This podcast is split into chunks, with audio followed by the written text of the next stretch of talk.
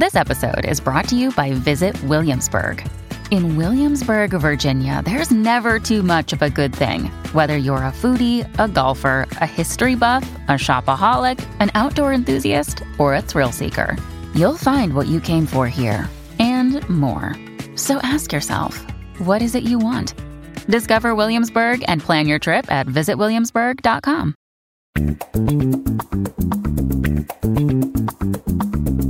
This is the Book Riot Podcast, the weekly news and talk show about what's new, cool, and worth talking about in the world of books and reading. This is episode 12. We're recording on Friday, July 26th. I'm Jeff O'Neill, and I'm here with Rebecca Shinsky. We're the editors of BookRiot.com. Rebecca, happy Friday. Happy Friday, Jeff. The rest of publishing may have summer Fridays off, but you and I are here in the coal mines chipping off bookish coal pieces. Bookish coal pieces. Way to sell it. My knowledge of coal mining fell apart on me there. West Virginia, I'm out. That's all I got. There will be no summer Fridays for us technically, but I have to confess I'm probably going to sit outside and read my book this afternoon. Beautiful. It's gorgeous. Down the eastern seaboard, great reading weather all the time these days. So we got We have kind of a bookish potpourri this week. We don't have a big, meaty story or even a couple, but we've got a lot of little interesting morsels for you. Yeah, a whole bunch of little tasty things here. And that applies to our follow-up. We got several pieces. I'll go first because I dropped this one in. So we've talked about JK Rowling. I've been corrected now. I have to say Rowling. They see me rolling. Yeah, rolling with the homies, which is how you say that. I can't do it. My American or Midwestern brain wants to do Rowling. All the time. Anyway, it doesn't matter. But so as the Cuckoo's Calling fallout, such as it is, has spread over the internet, she spoke a little bit more about the selection, especially of her pen name, Robert Galbraith, which I found – did you look at this story at all? Yeah, this is weird. I don't know. It's sort of the most boring reveal ever. It's interesting in its boringness, I guess. Right. I don't know. So Robert, she picked the first name because – apparently, Robert F. Kennedy is her hero. You got me. And also that she hadn't used Robert for a main character in any of the Harry Potter books. That's true. So anyway, that's surprised there's not like a Bobby Weasley. Yeah, yeah. There's like 900 Weasleys. You think one of them named Robert? And then Galbraith was even more head scratching. That she wanted as a child, she wanted to be called Ella Galbraith. And she has no idea why, but she remembers that. And so when it came time to cobble together her pseudonym, it was Robert Galbraith. So I don't know. That's so unsatisfying that it makes like – it's fodder for like conspiracy theorists, right? Oh, it really is. I really wanted I just liked it. Yeah, that's not a satisfying answer. Man, I wanted there to be a good story here. Like, okay, kids come up with weird things. So I believe that as a child she just imagined someone named – Ella Galbraith, but I mean, really? Like, I know. I learned this week that Erin Morgenstern is not Erin Morgenstern's real name. You know what? I meant to put that in here too, and because I saw the same thing. Do you know what a real name is, or we're not supposed to talk about it? Oh man, no, I did some Googles. It's on the Google, which I think means it's fair game. Her real name is Erin McCauley, and she chose Morgenstern because of Bride. The Princess Bride, right? That's awesome. Yeah, because of S. Morgenstern. Which, like, that is a good pseudonym story. Good job, Erin Morgenstern. Bad job, J.K. Rowling. Well, you know when a certain disgraced New York mayoral candidate has a better pseudonym than you do? And she's so good with names, too. That's the other thing. It's like, it seems, I don't know. Jeff, weird. I don't know. Carlos Danger isn't better than anything. But at least it's something. It's not... I called myself Ella Galbraith as a kid, and that's sort of where you let it. I don't know. Okay, so that's follow-up from that. We'll link to the story there in the show notes. There's some other little tidbits about the unraveling of the Galbraith facade. One of our first shows, we talked about Harper Lee suing to get the rights to Kill a Mockingbird back from her stepson, agent, I can't remember exactly, some tenuously related person.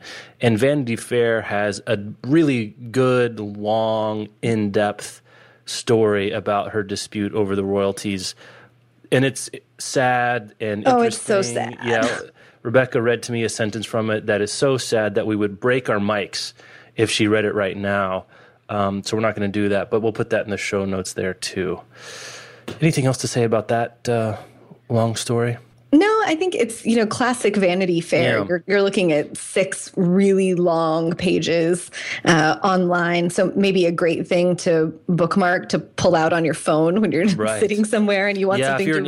Yeah, if you're an Instapaper or Pocket type person, this is prime for that. Right, a read later sort of situation. Tons of detail there, and not just about the copyright battle, but more about what Harper Lee's life has been like since she has become one of those famously reclusive authors, and also just tons of sad stuff. It's really sad, but sad mostly in the way that she's aging, and sad things happen to us when we age. But it just sucks that this is happening to the author of such an important book and late in her life. And when she's in the condition and she's least able to fight on her own behalf. Right, so. Yeah. I just want it to be resolved. I would be terribly sad if this is the last story, you know, in Harper Lee's life in the media. It would be great if she won these rights back and then something really awesome could happen for her so that we could.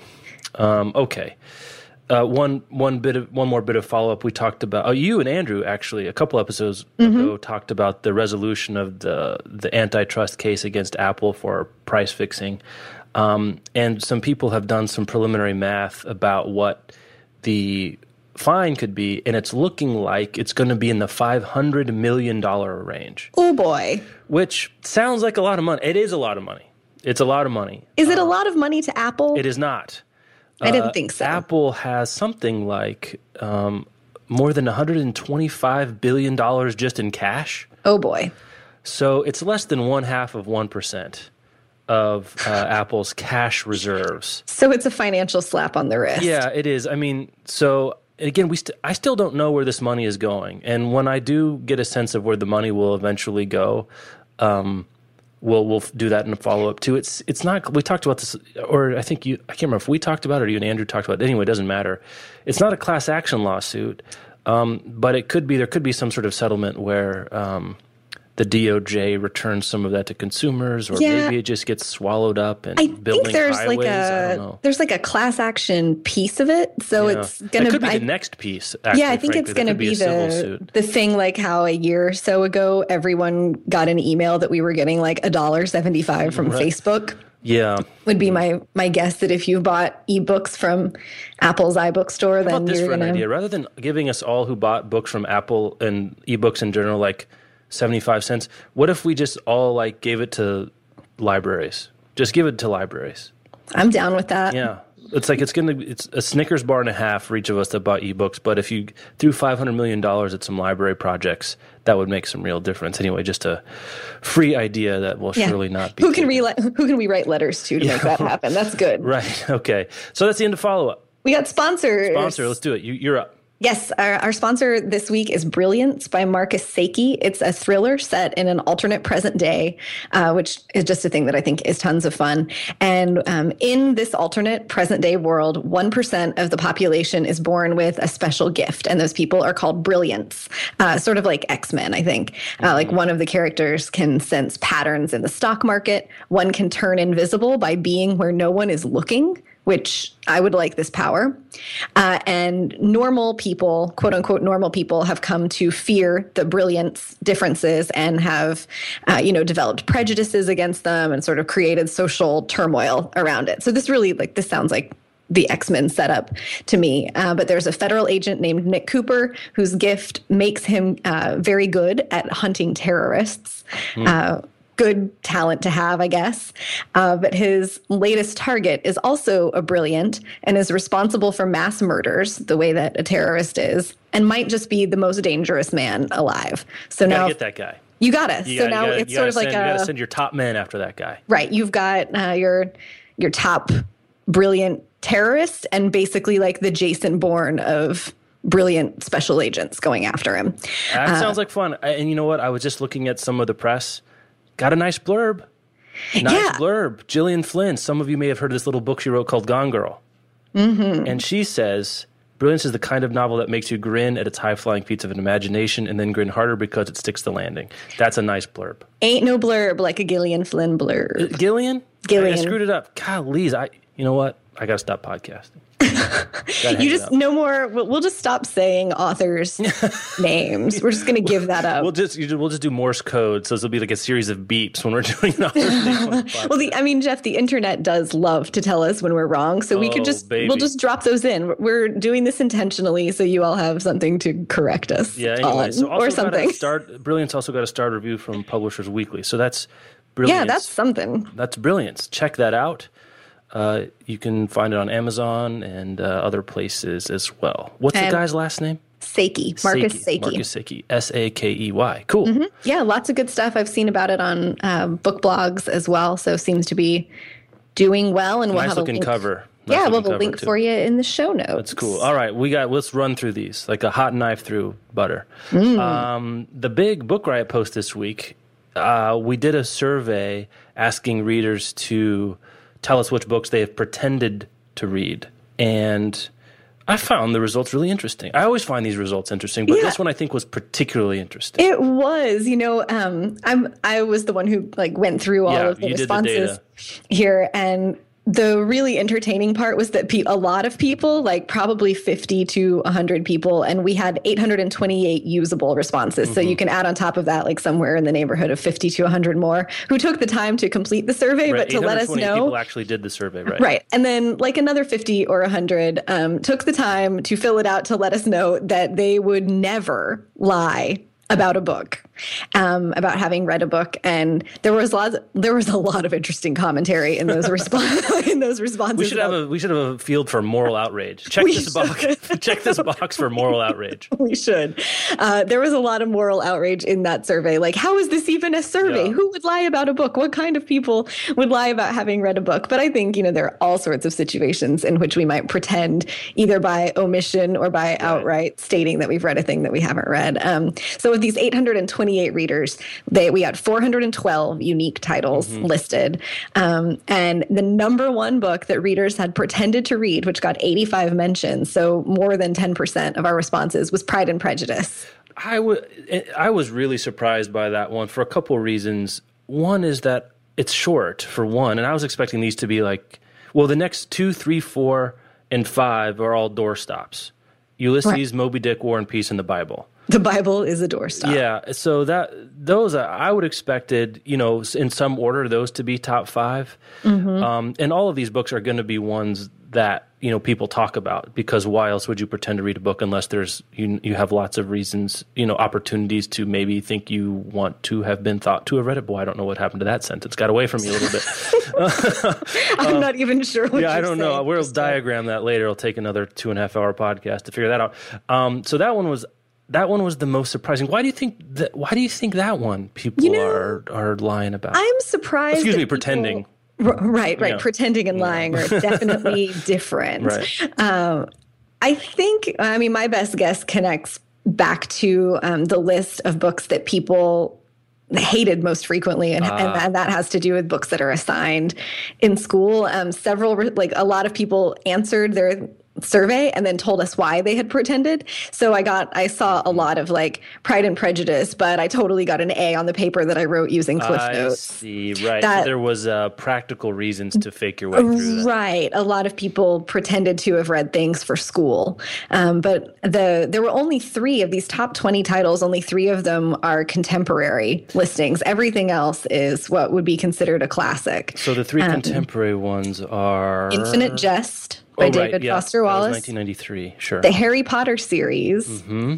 And, wait for it, 50 Shades of Grey. We can't do a list without that thing popping up. And, 50 Shades of Grey, I think, is right on what you were just saying, that people pretend to have read something because other people are talking about it.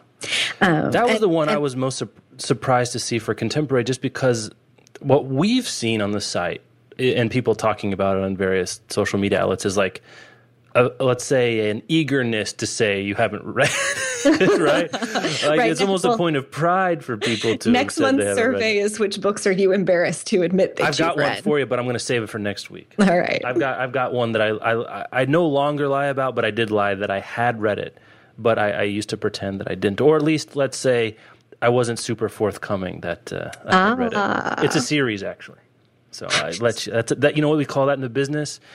12 episodes in, I can say the business. The business, right. We call it a teaser. Call it a teaser. Do you have some? Don't tell me. Do you have some that you've ever pretended not to have read? It's sometime in your life. It doesn't be right now. Oh, I don't know. Right? Is that the idea of the survey? Like, not right now you're pretending not to have read, but at some point ever. Okay. I'll have to think about that. The one that I've pretended to have read was for school. The one I really remember pretending to have read was for school, and it was Brave New World. Uh-huh. Which I will confess, I have still never gone back and read. Yeah, okay. But it was the last book of my senior AP English class in high school, and seniors didn't have to take the final if we had an A going in. Nice. So and the whole final was going to be Brave New World. So why, at that point, with massive senioritis, why would I read a book that I didn't have to take a test on? I don't think I've ever overtly sort of said, oh, yeah, I've read that. But when I started grad school, and I was nervous as an injured mouse in a room full of cats, I sort of let people maybe think I had read something, mm-hmm. if that makes sense. Yeah, it's sort of that lie by omission. Yeah, like, you know, or I knew a little bit enough about it to comment on it or something like that, but I don't think I ever actually said, oh yeah, I read that book or something like that when it actually wasn't the case. But mm-hmm. I am not above reproach because I certainly have done the knowing head nod and lip bite, that sort of suggests I know what someone is talking about.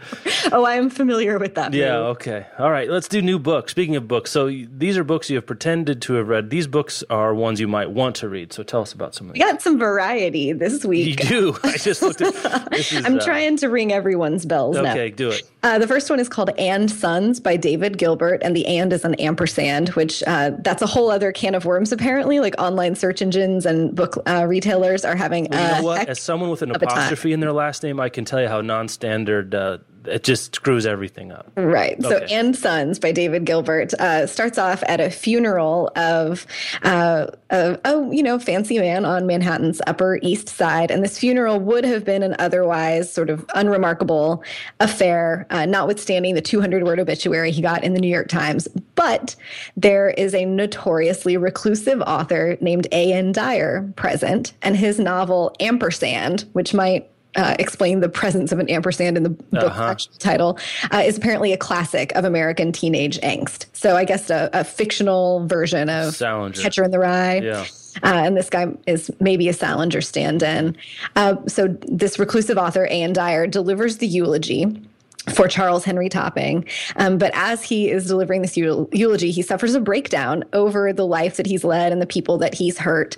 And this novel that is going to be his legacy. And now he's going to gather his three sons for the first time in a long time before it's too late. And I guess try to make something else of his legacy and put I'm in on this together. Boy. Right. This is a book that, as our friend Josh would say, is aimed right at your face. It's right. It's coming at me. First of all, Salinger, Avatar, I'm in. Mm-hmm. Second of all, I think I talked about last week that these like gathering the family together after a long time or friends, like that's we talked about that. That's one of my things ago. Too. Speaking of, did you see this the Salinger trailer? I did. Yeah, so it looks cool. I thought it looks really cool. The new documentary that the Weinstein brothers actually produced is coming out this fall, and the trailer was released last week or so. We can drop that in the show notes too. So that's And Sons by David Gilbert. Ampersands. You know what? That's for your literary fiction. There, okay. All right, what's next? Next one is Grumpy Cat, a Grumpy Book. There's no way to segue into that. There's not. I mean, Grumpy Cat requires no segue, but this book purports to teach you the fine art of grumpiness and include enough bad attitude to cast a dark cloud over the whole world. Classic photos, new photos, and grump-inspiring activities and games.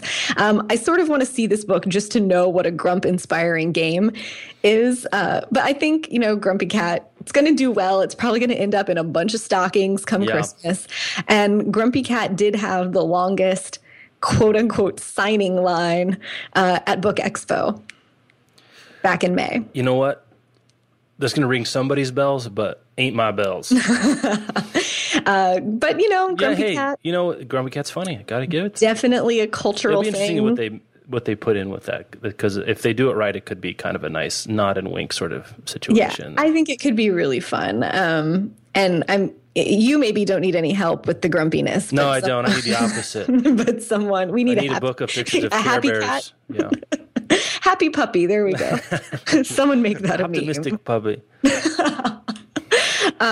So the last one is a paperback release that I think a lot of our Book Riot readers and listeners are going to love. It's called Mr. Darcy's Guide to Courtship, inspired by, of course, Pride and Prejudice, which maybe you pretended to read, but maybe you loved it. It's a tongue-in-cheek courtship advice guide written from the perspective of Mr. Darcy and based on actual Regency-era advice manuals.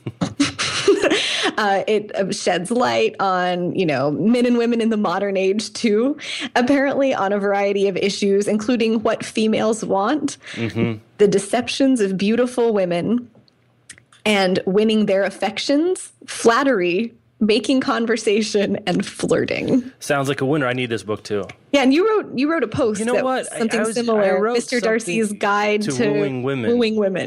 Back in the early days of Book Riot, because the open secret about Darcy is that he's kind of a D. He's a D. Insert whatever you want that to be.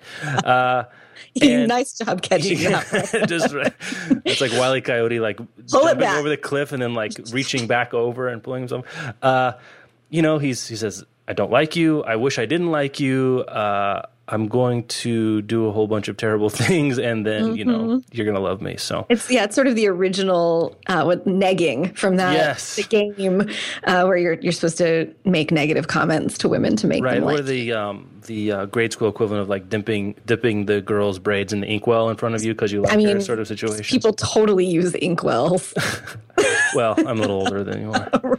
So those are new books this week. And Sons, Grumpy Cat's Grumpy Book, and Mr. Darcy's Guide to Courtship. Little something for everybody there. Sweet. Okay. So we got a bunch. Let's do some of these. This next one I think is so smart. The Byliner, which is an awesome site that collects long form journalism and stories, basically nonfiction, all in one place. You can follow your favorite writers. They feature Mary Roach. They featured Margaret Atwood. They feature a ton of journalists. The Byliner has a new iPad app that matches readers with stories based on how much time they have to read. So you can be like, I'm at the DMV, I'm miserable, they told me the line is going to take 35 minutes, and you can put that into the app, and it will give you a list of stories to read that should take you about that long to read. That's pretty cool. So smart.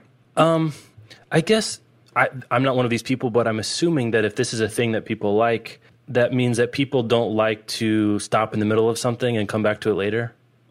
Yeah, or maybe if you're in, like when I'm in between books, I read short stories or a lot of articles sometime. But I was thinking the thing that I would love is if this thing takes off and readers really like it, then could I get some sort of app that will look at all of the books and short stories that I have on my e-reader and then tell me of those what I should pick up in the time that I have? Like I'm going on a 2-hour flight. Which novel should I pick from the ones that are already available to me?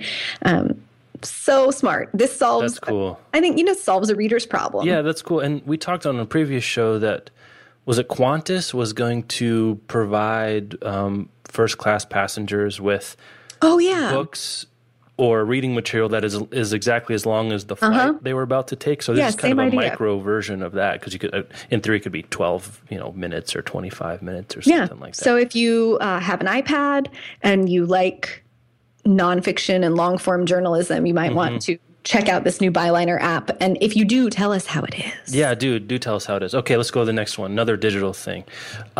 This is about the growth of digital comics. I am a lapsed and now recovering, let's see, did that right?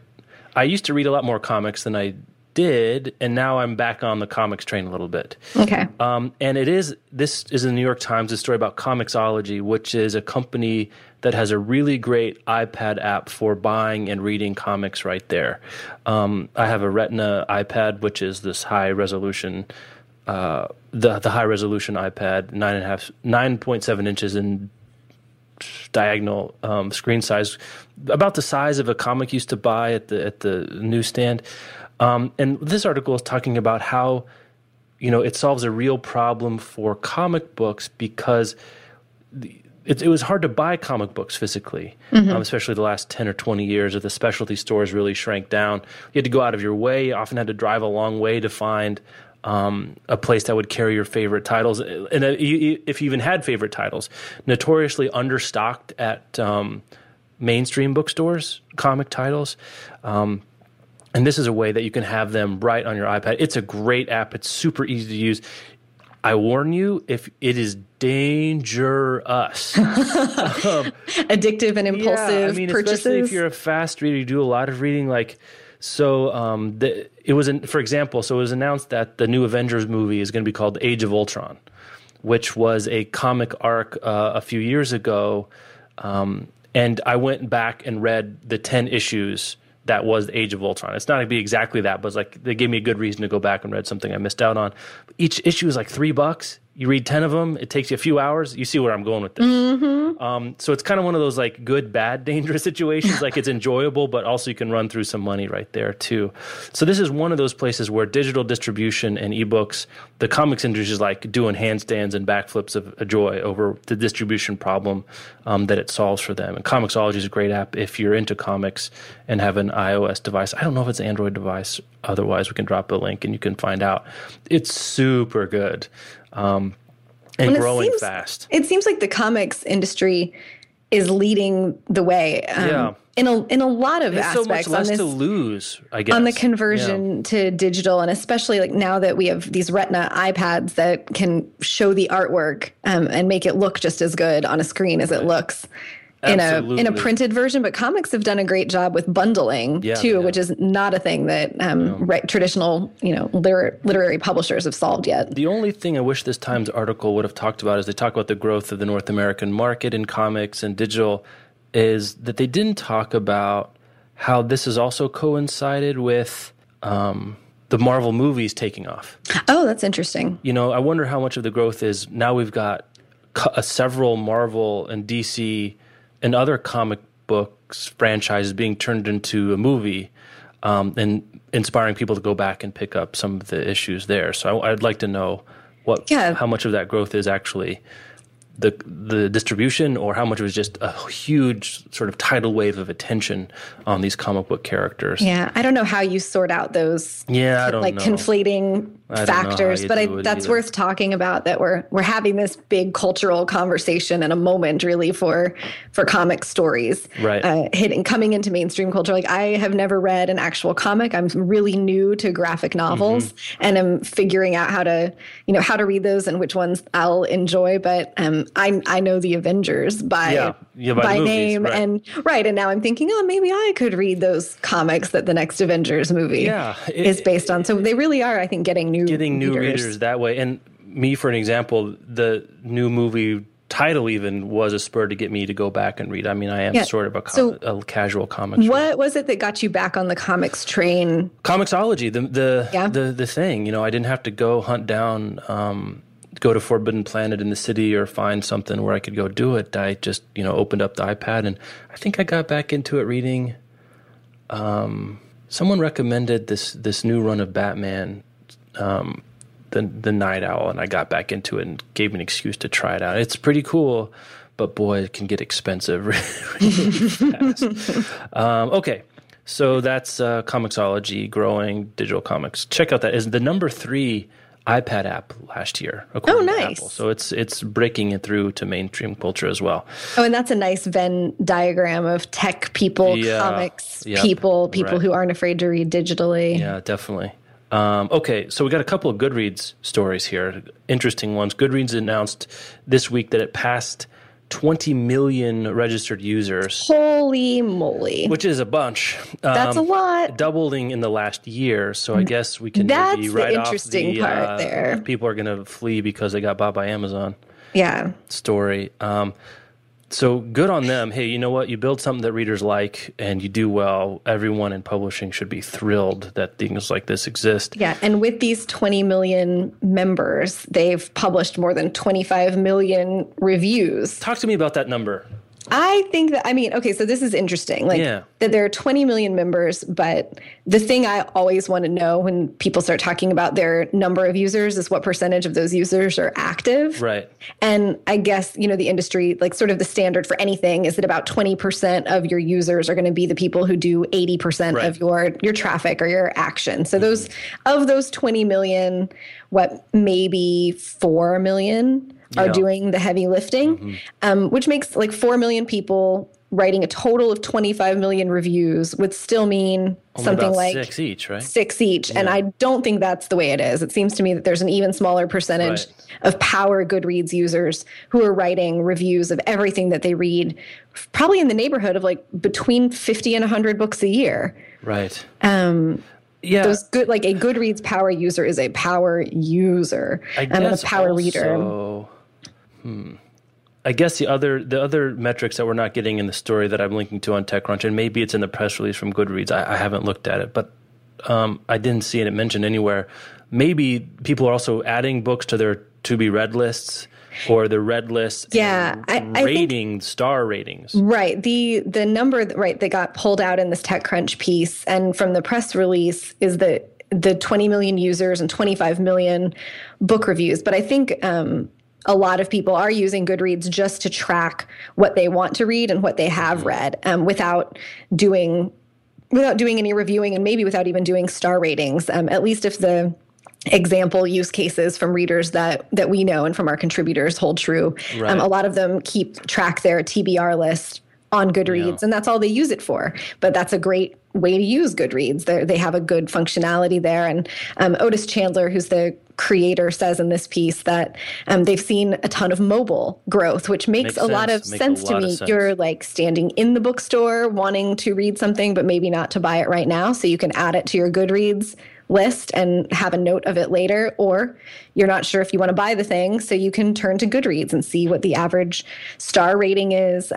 Goodreads has certainly worked to create what feels like a community to the people who use it actively, which is not a thing that you get at other online book reviewing sites. Right on. You know, Library Thing does the same thing, but it's not like if I go to Amazon to see what the average star rating is, I don't feel like that's a community of readers that I know or could connect with. Yeah. But people, you know, pull up their phones and look at these star ratings on Goodreads to help them decide what to buy. So the other, I just drilled down a little bit into this. So the stat is, one more stat they give is readers have added more than 600 million books to their shelves. So that's the number we were just talking about. Mm-hmm. And that's, I think, you know, that's where the big silent majority of people are using Goodreads for, because that means the average user has 30 books on their shelves. Yeah. And I would imagine that some of those users, I'm a good case, frankly. I logged in, I used it a little bit to try to check it out. I don't really use it that much anymore. I probably have 4 or 5 books on my shelves as I was trying to figure out what they were doing. Mm-hmm. So probably if you took out some percentage of those 20 million users, like the bottom 10% that registered and now are gone, your average number goes way up, thinking about it that way. So the long story short is people like Goodreads are using it. Good on Goodreads. I think it's great to have a place online to track things. And I use Goodreads when I'm looking for similar titles to something that I've already read. I don't think, in general, the search engines are terrible. You know, the people who read this also bought these other things is not the same as here are books. I have a post I've been working on for a long time about that. I'll publish. Yeah, it's just not the same as here are books that are like the book you just finished. And Goodreads recommendation engine seems to be a little bit better at people who liked X also liked Y. Are you ready for a beautiful segue? Give me something beautiful. This is as beautiful as Greg Lougain is off the springboard here. So the thing that this data allows them to do, Goodreads, 600 million books added, is our next story, which is... so much juicy data. The Goodreads released on July 20th. Maybe it was released before this, but I think this was kind of a mid-year thing. The most popular books published in 2013... according to Goodreads users. So this is just raw numbers, people adding these books to their shelves. That's how they're measuring popularity. Mm-hmm. And they did the top 200. And let's go through them one. So there's a lot of interesting stuff here. The number one most popular book of 2013 is a book that hasn't even come out yet. It's Allegiant by Veronica Roth, which is the third in her very popular Divergent series, which is being made into a series of films as well. Yeah. 125,000 people have added this to their shelves. And it's not even out. It comes out in October, apparently. It's not. And to my knowledge, galleys aren't of this thing. We were at BEA and there were big posters and stuff, but you couldn't get a galley boy. Right, but you couldn't find it. It's been rated by almost 3,000 people. Right, 4.61 stars. Anyway. To a book I haven't read yet. But if most popular is measured by how many people have it on their shelves, and presumably a lot of these are to be read shelves, right? Then Allegiant, number one. The Clockwork Princess by Cassandra Clare, which is the third book in her Infernal Devices series, comes in second. It's been added by almost 125,000 readers. Interesting that the top two are both YA titles. Well, look at the top 20. Yeah. Did you look at this? There's so many YA and in series. But our boy, Dan Brown. There he is, DB. Number three for Inferno, added by 116,000 people. And then number four, I guess, what you'd call the first mainstream sort of book, right? Yeah, Khaled Hosseini's And the Mountains Echoed. And then let's just scroll down. We've got number six, Entwined with You by Sylvia Day.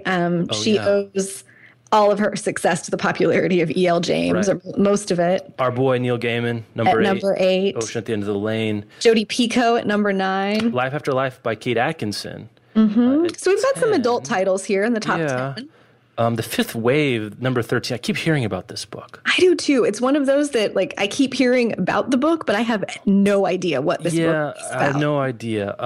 Dave Sedaris, Let's Explore Diabetes with Owls at number 17. Sheryl Sandberg, Lean In at 19. Yeah, there it is. And there's Meg Wollitzer's The Interstings at number 22, which is a terrific book.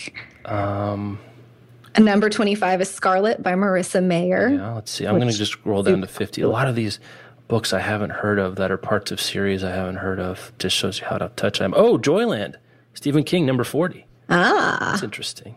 And let's see what number 50 is. Splintered, number one in the Splintered series. You're going to be shocked to hear that it's a YA title. Yeah, so we'll drop a link here. You can. This is interesting. If you're looking for some stuff to read, that's kind of see what other people are interested in. That's interesting data. And you know what? I love that Goodreads does stuff like this and makes some of pieces of the data they have at their disposal available, because that's really interesting stuff, and stuff you couldn't really get, 4 or 5 years ago, because the best-selling books don't tell you this kind of stuff, because it's people who are going to borrow it or buy it used or check it out from the library or a whole bunch of different ways. It seems like this is a really good measure of interest in a title, rather than just assuming that number of books bought at a specific moment conveys the level of I'd be interested interest. At the end of the year if they do a similar list that's marked as read. Like what books in 23 were actually read the most. I'm sure a lot of it would look like this, but there'd probably be some divergence. From that particular list. So, that's a Venn diagram I'd like to see. Yeah, let's do that. Okay, you do the next one because you dropped this one in. I didn't look at this, so I'm cool. This is on my list. We try to do cool tech things that people are doing for ebooks, and so there is a service called Tomely, Tomely. It's Tomely.com. They call it a zeitgeisty books bundle. So here's the deal: you pay what you want for an ebook bundle. All of the ebooks are DRM free. There's stories about startups, stories about geekdom, strange sides of the internet. There's sort of a little bit of everything in these ebook bundles, which is a nice thing about a bundle in general. You can just try a bunch of stuff. So you pay what you want, and a portion of these proceeds go to charity. Plus, if you pay more than $10, you unlock 4 bonus ebooks. I like that. Yeah, 25% of the cost goes to cover Tomely's costs, and the rest goes to, so after processing the donations to charity, they take 25% to cover their cost, and then they pass on the rest to writers and publishers. So writers and publishers are getting things. 10% of all the money that comes in goes to the Australian Literacy and Numeracy Foundation, which is the charity. I guess these Tomely guys are Australian. And you got DRM free. So you can support literacy, you can pay what you want, you can try new writers. I think this is good stuff. Cool. Several Story Bundle doesn't have the charity component right now, but Humble Bundle does. If you guys have heard of Humble Bundle, they do a similar kinds of thing. I think that one's even a little more skewed towards charity, if memory serves. Yeah, it is. And I think the pay what you want aspect is really interesting. Yeah, I also like the kind of freemium is a word used around apps where you get it for free, but then you pay something on top of it to unlock something else. I think that model for books might be pretty interesting as well, to get people to try something. And then if they're into it or buy more of it or buy extra on top of it.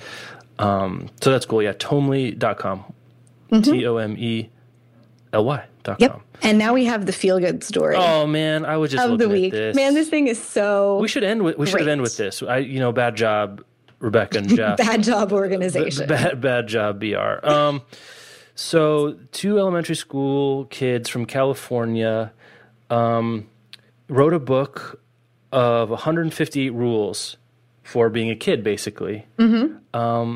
And did they do it as part of National Novel Writing Month? They did. Yeah, so last November. Yeah, 158 rules. They lost it. They wrote it in a spiral-bound book because apparently they were kids in the 80s.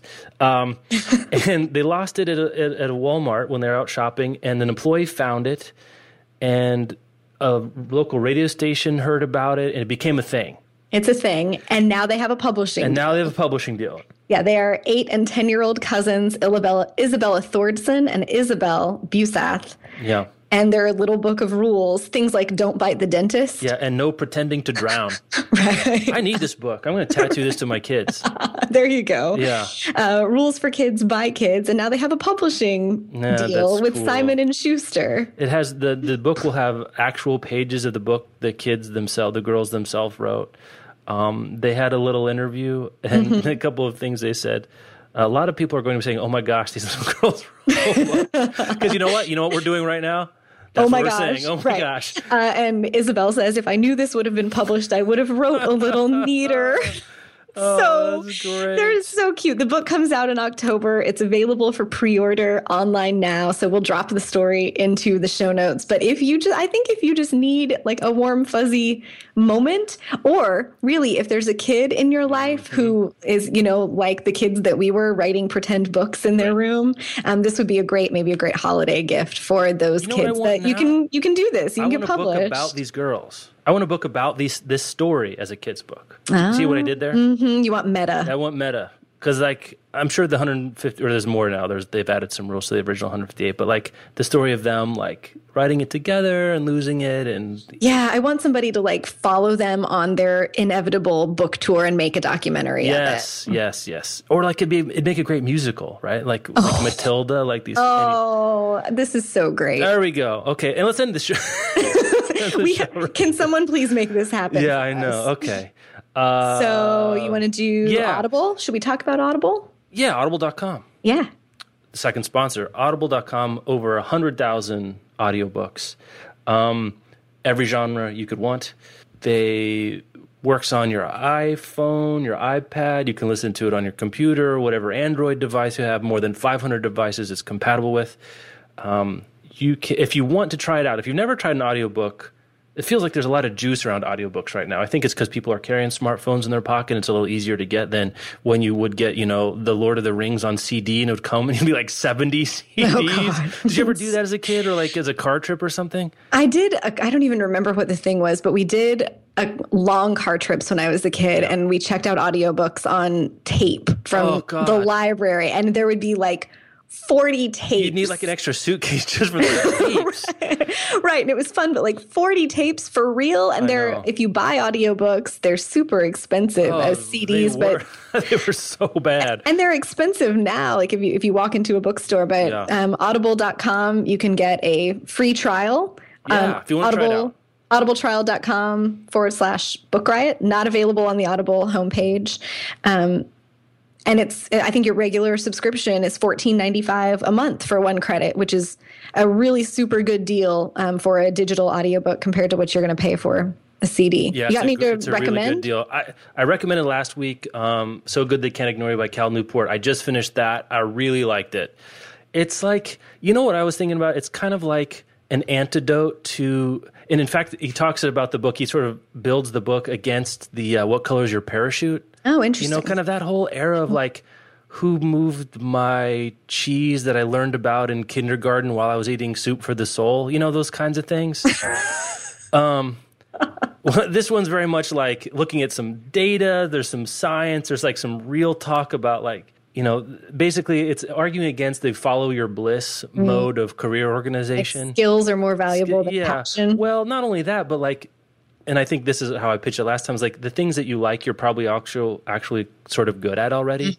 And you probably like them because you got good at them. For some reason, maybe your parents were into it or something else. And it gives a lot of examples. And it's kind of in the Seth Godin mold. You know, there's anecdotes from people's lives mixed in with a little bit of like very lightweight neuroscience and things like that.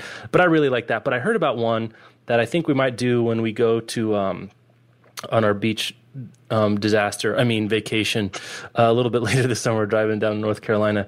Apparently, Kate Winslet narrates a version of Matilda. Oh, which sounds like just a delight. That sounds perfect. So if you've got kids in a road trip, you might check that one out. So go to audibletrial.com/bookriot. You can get a free audiobook, free 30-day trial. See if it's right for you. I think it's one of those things that if audiobooks are a thing for you, they really make your life better, honestly. Mm-hmm. It's a lot of fun. All right. Veronica Mars. The cult classic TV show, I guess we got to say now. People love their Veronica Mars. Recently, there was a Kickstarter. They're making another movie. That's not what this is about.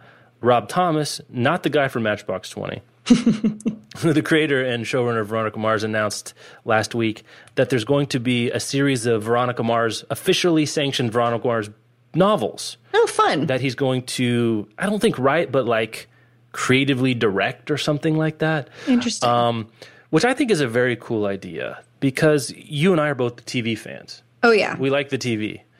And tell me right now, you wouldn't read a couple of follow-up Friday Night Lights novels. Oh, my gosh. Or like a whole Roger Sterling series. Yeah, right?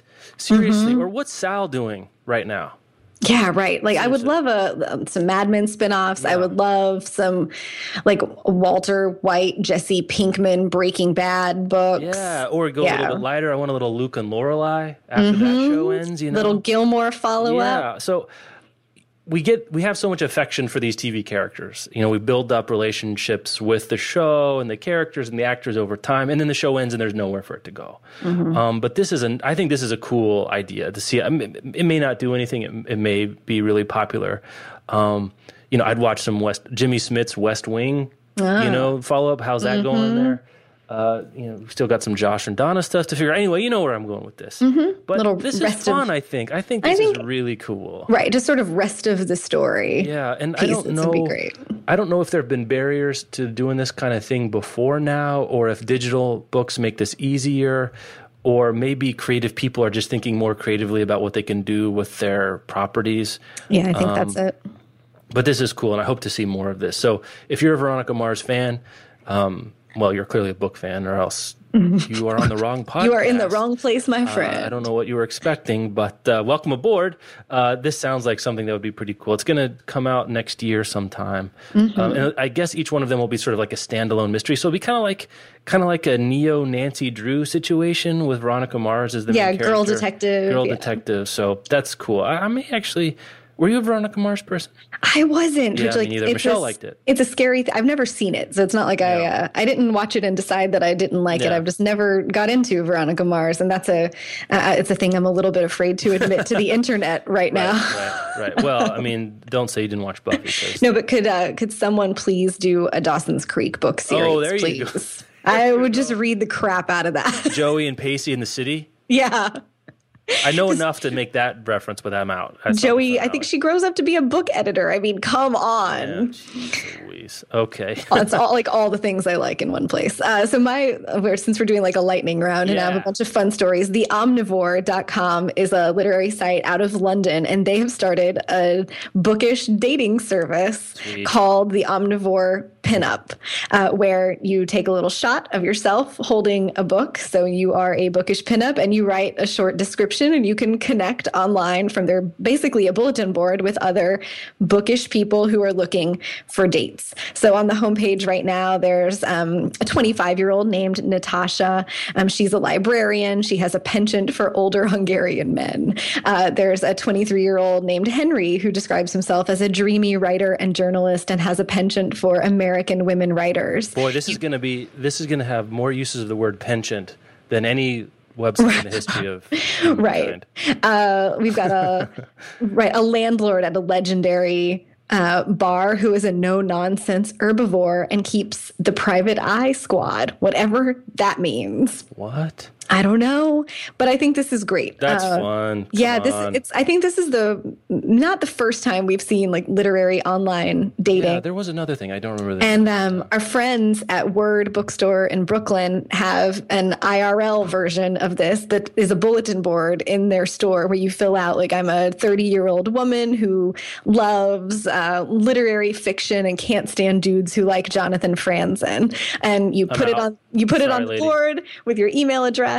And they can, and if you are a dude who fits the bill and think that I might be looking for you, you can respond to me. Cool. And there were some like real life couples that have met from that. So I think this omnivore thing, it's fun. I hope it works. I hope people find it useful. I think if one couple, like, yeah, right. If one couple gets, matched up and some other people go on fun, like bookstore dates, I'll be happy with that outcome. There's going to be some lying going on about books there, boy. Speaking of lying about books.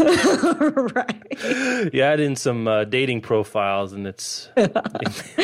people are just notoriously truthful on their dating profiles. The dissimulation will be pretty severe there. Oh, let's do birthdays, man. Who do we have this week? Oh, we got ladies. It's ladies week. And the timing's right. Beatrix Potter, born July 28th, 1866. Oh, wow. Over in merry old England. Mm-hmm. Interesting woman, man. I can see why they made that very terrible movie about her. Oh, with Renee Zellweger. Did you watch that? It was bad. You watched it? I saw the trailer and I was like, oh, that's such an interesting story, but there's no way I'm watching that. It's a sad story, but there's a lot of interesting stuff about that. She was like a mushroom expert, a mycologist, and came from a well-to-do family and was tutored and very into science and drawing. And you might imagine that her interest in the natural sciences and drawing helps you when you're writing bunny stories. Mm-hmm. But she would make up stories for the kids in her life, and apparently one of the sons of her governess, who she was very close to, her governess's family, became ill and was telling a bunch of stories. And she was a big reader of classical antiquity and fairy tales, ran out of all of those, so she made up some, and she made up these characters: Flopsy, Mopsy, Cottontail, and Peter, for the ill son. His name was Noel. Eventually, she turned that into an illustrated book. And she tried to get a publisher. Children's books, I guess this was around 1900, were becoming a thing. Mm. And so she shopped around, didn't find a publisher, but she decided to self-publish it basically for her friends and family. Nice. And it found its way from friends and family into the hand of a publisher and got published. And so began the Beatrix Potter empire. Yeah, seriously. She was one of the first authors to license the rights to her characters for other products, dolls, other kinds of books, calendars, things like that. She made a fortune. And started buying up land around her family estate with those proceeds, a lover of the natural world, to preserve some of this English hill country. And now that estate that she bought, she left to the National Trust, and it makes up a large national park in England. That's great. So she's amazing. I don't know. There's probably a really good, interesting Beatrix Potter biography that I think I'm going to have to read someday, because there's just a lot of pieces to the story. So that's Beatrix Potter. Emily Brontë. Born July 30th, 1818. There's a lot of sad Brontë stories. I sort of feel like Brontë ladies are the saddest ladies. Yeah, they really are. And I'm not going to do that because, you've been there and done that.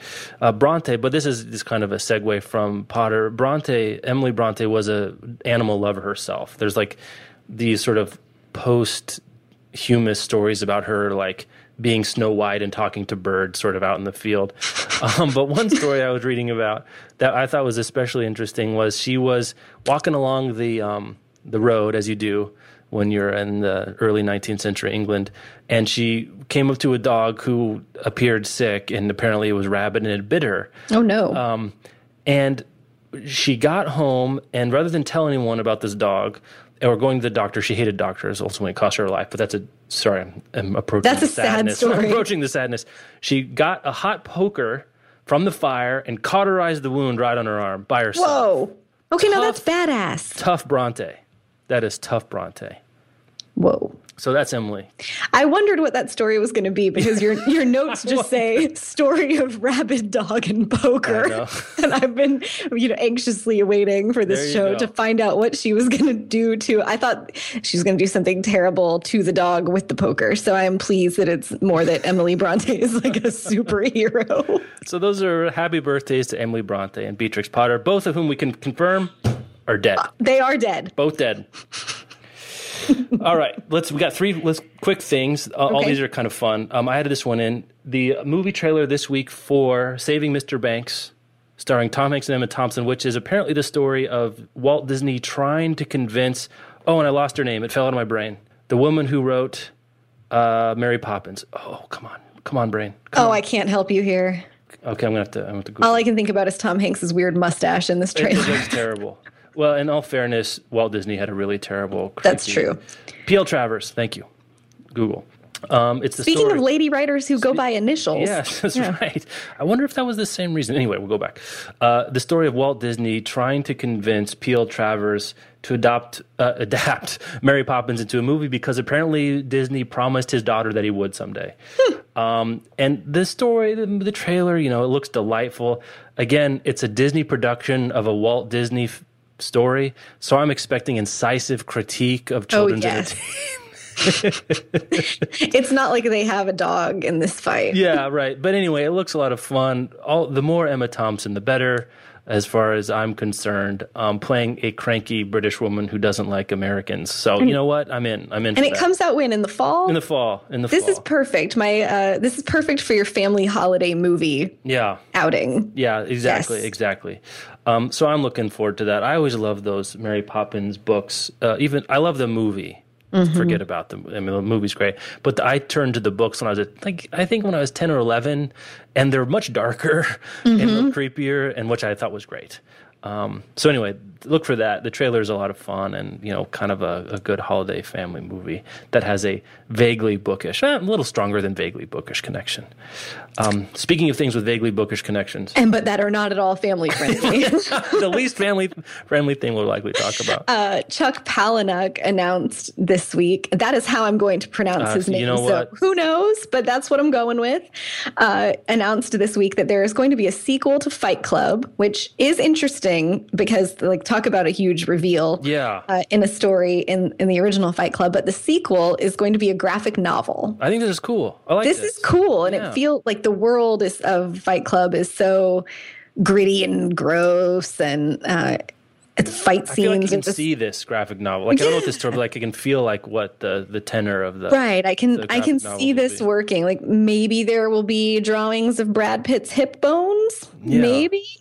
I would read that, but I think. And spoiler alert too. At the end of Fight Club, they do the big thing that they're trying to do, right? And so, some aftermath of that would be cool to see. Yeah, some fallout. Is this dystopian? Are we dystopian world, or did it not go as well? And I'm looking forward to this. Yeah, I think I'll probably pick these up. Or you know what? I'm going to look at the reviews, and if they're not bad, I'll probably pick it up. Right, and I haven't read Fight Club. I saw the movie before I knew it. I didn't even know it was based on a book when I first saw that film when I was in high school, and have always sort of told myself I know what the big secret is, so reading the book maybe wouldn't be as satisfying, which is also part of the reason that Jane Eyre never worked for me, was that I knew what the secret was going to be. But I think I may have to go back and read Fight Club and then prepare myself for the sequel. Book shortly after I saw the movie when it was in the theater, and my memory was they did a pretty good job with the movie from the book, so I don't know what you're going to pick up there. It's good. The style is a lot of the same. They use a lot of the same, the voiceover, in the movie, a lot of that's right from the book. So it feels very much like the book. So that's a cool story. And we're going to end on silliness. We are going to end on silliness. This week on Reddit, a Redditor challenged his fellow Reddit users to summarize the plot of 50 Shades of Grey as if they were Dr. Seuss. Okay, first of all, I love the person who came up with this idea. Like, that's so great. Good job, dude. Good job, dude. A Redditor who goes by the username Trace of Base. Also, I love that. Did it amazingly. We'll link to the whole thing, but here's the start. Ready, Jeff? Yeah, I'm going to sound the buzzer when we're running into I'll stop before we get to not safe for kids language. Here there are spoilers of a lewd little tale about a man named Christian, his last name not Bale. Oh, the places you'll go, under whipdoozles and chain flams, into cross whizzles and jim jams, into bondage and bruising and handcuffs and lugrams. Miss Steele, you see, was a prudish young lass, met a man named Gray, who laid claim to her. That's a great story. Yep. That's so much fun. There's a couple other attempts in the thread, too. We'll the whole thing is, it's hysterical. If someone would do like a funny picture book version of 50 Shades of Grey with the Dr. Seuss, self-publish that shiz, I will buy it. That is an awesome place to end the show. Yes. I am Jeff O'Neill, and I'm on Twitter at Reading Ape. I am Rebecca Shinsky, and I am on Twitter at Rebecca Shinsky, SCHINSKY. You can find show notes at BookRiot.com/category/podcast. Thanks so much to our sponsors this week, Audible.com and Brilliance by Marcus Sakey. Check that out. Sounds pretty fun. You can email us with all of your mispronunciations, quibbles at podcast@BookRiot.com. Facebook, Book Riot, Twitter, Book Riot. You know what I was going to do? You got another podcast you do. Let's plug that. Oh, yeah. Is that okay? It is. Well, sure, I'll plug it. Yeah. For the last almost 3 years, I've been on a twice-a-month podcast called Bookrageous with two of my very best bookish friends. And you can find us on Twitter at Bookrageous, which is spelled exactly the way it sounds, and bookrageous.tumblr.com for all of our show notes. I listen to every episode, and basically the way the format of the show is the first half of the show you guys talk about what you've been reading, and you guys read a lot, so there's a lot of good stuff there. It's just a big geeky book club, and then the second half you usually pick a topic or a theme and talk about something related to, you know, books you loved as a kid or short stories or much more thematically based. So if you like this podcast and you like Rebecca, go check that one out, and if you don't like Rebecca and you still are interested in books, go check that one out, too. Yeah, there's still two other people who are smart and interesting. You actually get like 17% less Rebecca on that show than this. Right, there's a little bit less me. Yeah. And if you like this show or you have thoughts about it, we would love to hear them, either podcast@bookriot.com, or if you would take a moment to rate and review the show on iTunes. It helps other listeners to find it in iTunes' magical podcast recommending algorithm. And we do read all the reviews. We've taken some listener suggestions for how to improve the show and the show notes. So leave us your notes and we will take them to heart. Yeah, so did you say the name? Bookrageous. Bookrageous. RAGEOUS. That is it. Go find it. Thanks so much for listening, guys. Rebecca, I will talk to you next week. All right, have a good one.